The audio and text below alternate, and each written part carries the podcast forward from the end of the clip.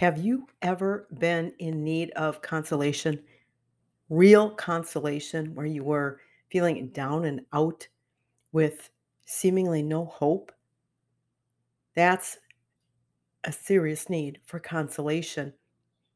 Hi, welcome to Simply Holy, the podcast for people who want to live a joyful life in Christ. I'm Marge Steinhage Fenelon, and today is day five of my series of Marian pilgrimages across America. Today, my friend, we are going to visit the Basilica and National Shrine of Our Lady of Consolation in Carey, Ohio. So glad that you are joining me. This place I loved to visit. I think I I loved all of the places I visited, but this one felt different. And I, and I'll tell you why. So let me give you a little a little background. The Basilica uh, and National Shrine of Our Lady of Consolation is in Carey, Ohio, which is really a very small town uh, by standards, today's standards. There's only about 3,500 people there.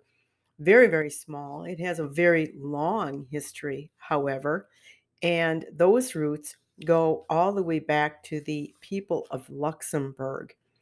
So, what happened there was during the first half of the 19th century, so the early 1800s, there was an influx of immigrants to the United States from Europe. And among them were families and individuals from the Grand Duchy of Luxembourg. They settled in Wisconsin, Iowa, and the northwestern part of Ohio, where Carey is. The Luxembourg people brought with them a deep devotion to Mary, but specifically under the title Mary, Consoler of the Afflicted. This is a very special, special devotion in Luxembourg. She's also the patroness of Luxembourg. Mary, Consoler of the Afflicted. They had this devotion when they came here and yearned then to have some representation of that here in the new country. Well, along with these new settlers came priests from Luxembourg's who were given the responsibility, let's say, to establish parishes and to catechize the the people.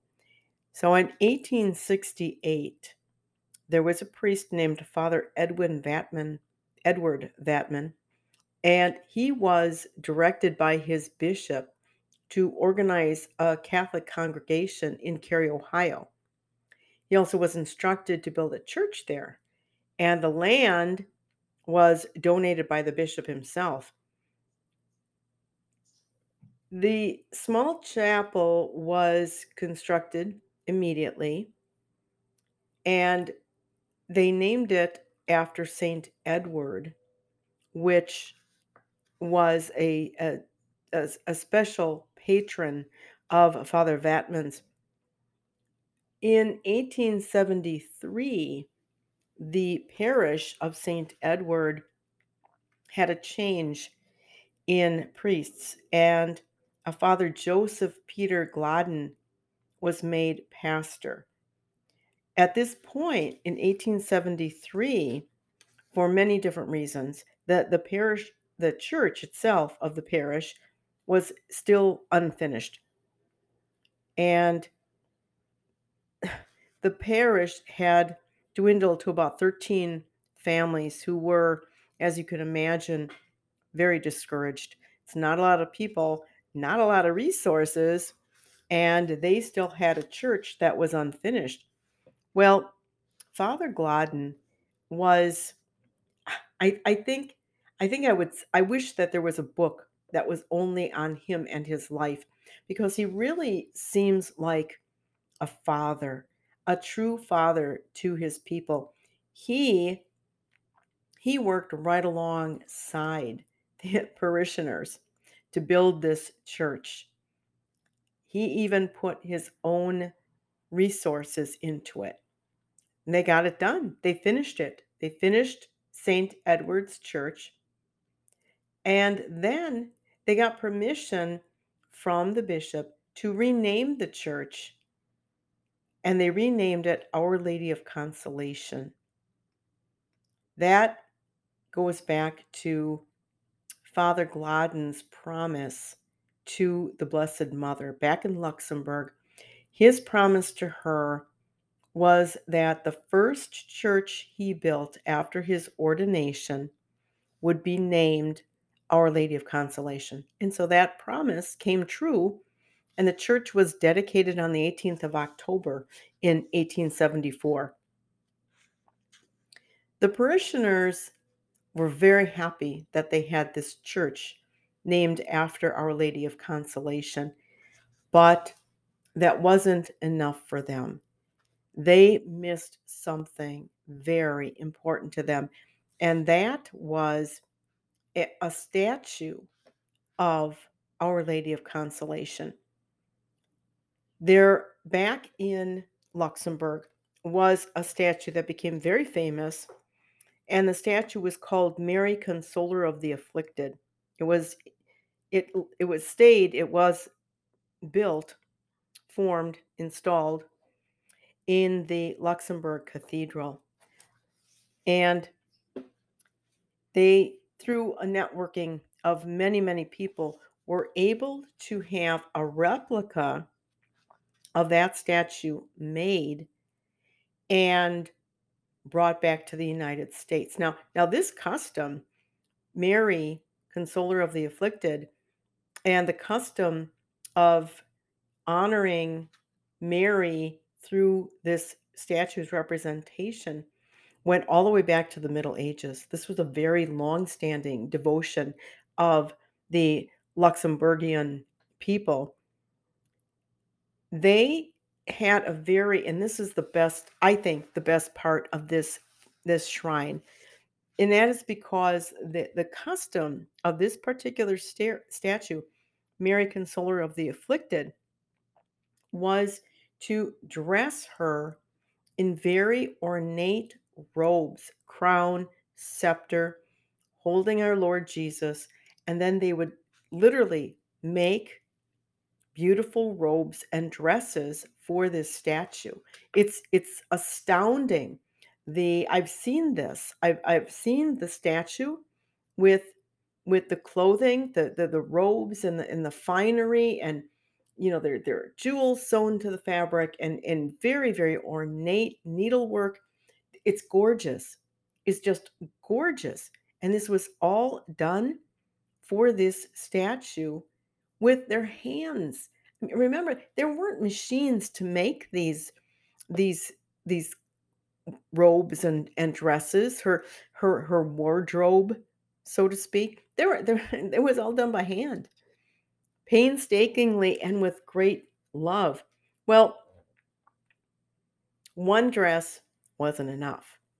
One set of clothing was not enough for Mary, consoler of the afflicted. And so the people of Carey, the people particularly of the Church of Our Lady of Consolation, donated whatever precious cloth that they had that was not needed and they would make that an offering to the church. So and and this this cloth was, was quite exquisite. And all of these donations were gathered and made into new dresses and robes for Mary. And so there are literally right now in there there's a case in the basement of the basilica that houses all of these robes there are hundreds of them and you can look through the window at all of them hanging on on these rails inside that window they they hang you, know, you can only see the sides of them but you can certainly imagine how extraordinary these robes and dresses are. It's it's you know, it's it's just draw drop draw dropping. I was fascinated. I wished I could have gone in there and paged through all of these different outfits because they had to have been phenomenal. Absolutely phenomenal. Well, the custom then, of course, became to change the outfits for special occasions, certain certain events, and so on. So they would change that. They would change the the outfits, and that custom goes on even today. So they change those out from time to time. Something else that is in the basement of the basilica is another case. And inside that case, there are, oh, hundreds, I'm not sure. It's filled with items from people who had left them there at the basilica. Now, these items were items that they no longer needed because they had been cured of their ailments. Whatever their afflictions were, and they were when they were cured, then they gave up whatever representation. So there was, I remember seeing a pair of glasses left there by a person who was nearly blind and prayed to Our Lady of Consolation and was healed. He didn't need his glasses anymore. He left them there. There were casts from little children, a broken limb. There were pictures of brain scans and different representations of someone who had been cured from cancer or some other kind of internal ailment. Now, now remember that this continues. So, not all of these items were from the 1800s. I mean, this went on and on and on. It goes on today.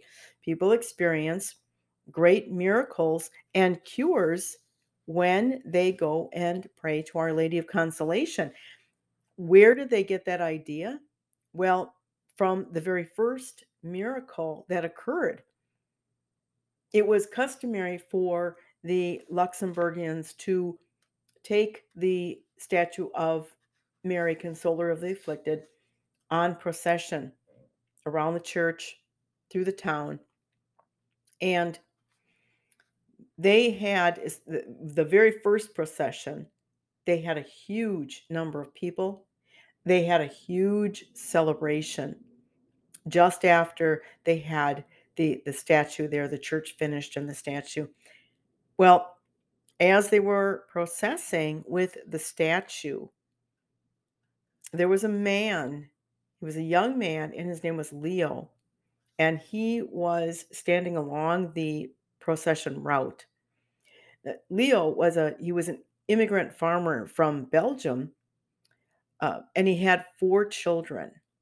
But his youngest child, Eugenie, had been seriously ill for quite a while. She had some strange stomach condition where she wouldn't be able to eat, she wouldn't be able to retain food for weeks on end. And her doctor had no answers for the family. He had given up hope. He he told them to prepare for her death. She was going to just waste away and die. This poor thing, this poor baby. Well, Leo was there, hoping, of course, that there might be a miracle for his little Eugenie. And so, as the statue was passing by, Leo fell to his knees and he begged Mary, consoler of the afflicted, to cure his daughter. Now, Eugenie was at home in bed. And when Leo had left home, Eugenie was in very terrible shape. She was probably not far from death. He begged, he begged, he begged Mary, please, please cure my daughter. Well, After the procession, Leo returned home. When he got home, what he found was his little Eugenie sitting at the kitchen table and happily enjoying a meal. The child had been completely cured through the intercession of Mary, consoler of the afflicted. There were more. There were more miracles after that. Once that miracle, once word of that miracle spread, people flocked to the Basilica of Our Lady of Consolation. Just flocked in thousands, tens of thousands. Even even Protestants came, even non-believers came because the things that were happening there were so incredible that they just had to come see for themselves. And there were many, many conversions because of that.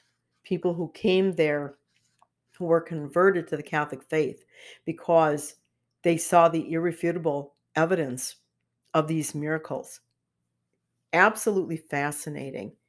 Well, there was also another miracle involving weather and i know that in some of the other episodes i've talked i've spoken about such miracles these these miracles of of weather well our lady of consolation carey ohio experienced a, a similar thing. So just like our lady of sorrows when the the storm stopped or the, the rain started that something similar happened. So they were it was it was time to do the procession and they were as they were preparing for it the week leading up to the procession there were there were storms violent storms and they just raged and raged over all of northwest ohio.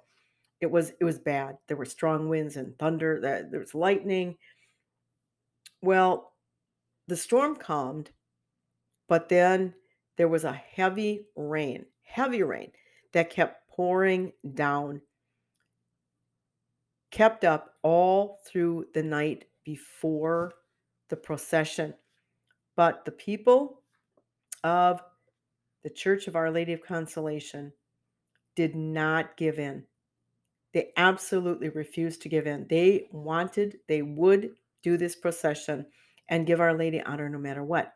And so they they had they had formed a kind of a carriage for her that would protect the statue from from the rain and and they set out they set out on the procession well wouldn't you know that the the minute the statue came out of the church the minute it was brought out of the church on procession the sun broke through the clouds and shone only on the line of the procession that was beginning about a mile from Carey.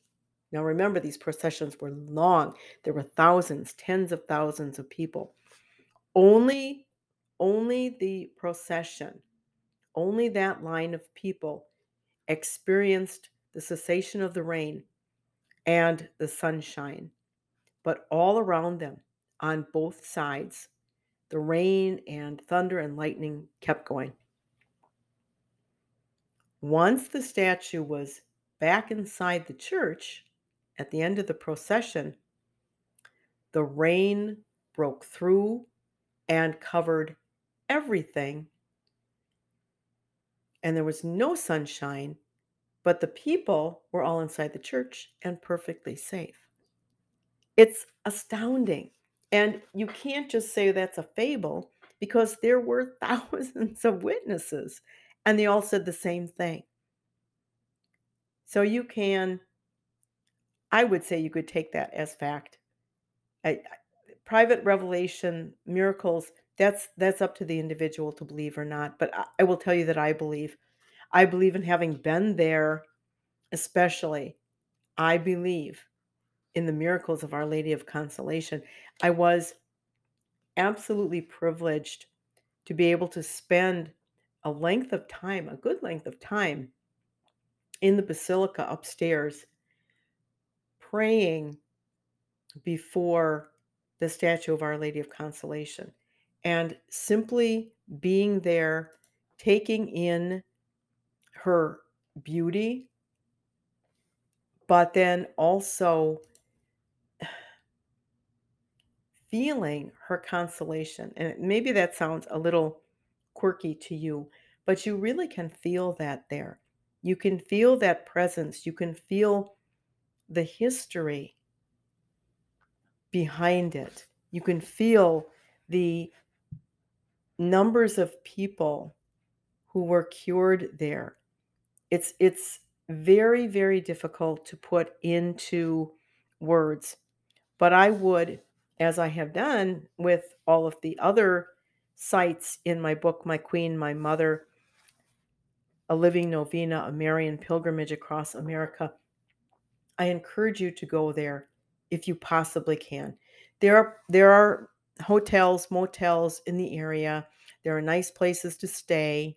They do have a retreat house on the grounds because from its inception, the parish grew and grew and and even ended up adding a school and a, a number of other buildings which now function as a retreat house. You could take a retreat there and I guarantee you it would be an amazing experience. So do do look up the Basilica and National Shrine of Our Lady of Consolation in Carey, Ohio. I wish, I wish, I wish I could keep talking about this one particular place. But it is time to end the episode. I am very, very excited to be telling you about these places I visited. Please tune in next week when we visit the National Shrine of Our Lady of Good Help. That will be something else. The National National Shrine of Our Lady of Good Help is the place of the only church approved Marian apparition in the entire United States. That's right. In fact, I've written an entire book about it. The book will be out very, very soon. The book is called America's Mary, the story of Our Lady of Good Help. That will be coming out very, very soon. It's already up for pre order on Amazon. You can check it out. But for now, my friend, let me ask you, please, to check out my book, My Queen, My Mother, A Living Novena. And then also, please check out my website, margefenelon.com for my other podcasts, for ways to book me for your speaking engagement. I can do live, I can do digital, either way. Love to set it up with you. My books are there, my blog is there. Uh, lots going on there. And I would also encourage you to please subscribe to margefenelon.com. Become a team member, please and take a look at the various ways that you could help me join my ministry, be a partner with me. There are five levels, five membership levels there for you. And I ask that you please consider one of them so that together you and I can lead the world to Christ through Mary margefenelon.com. God bless you, my friend. Thank you so much for tuning in. I cannot wait for the next episode.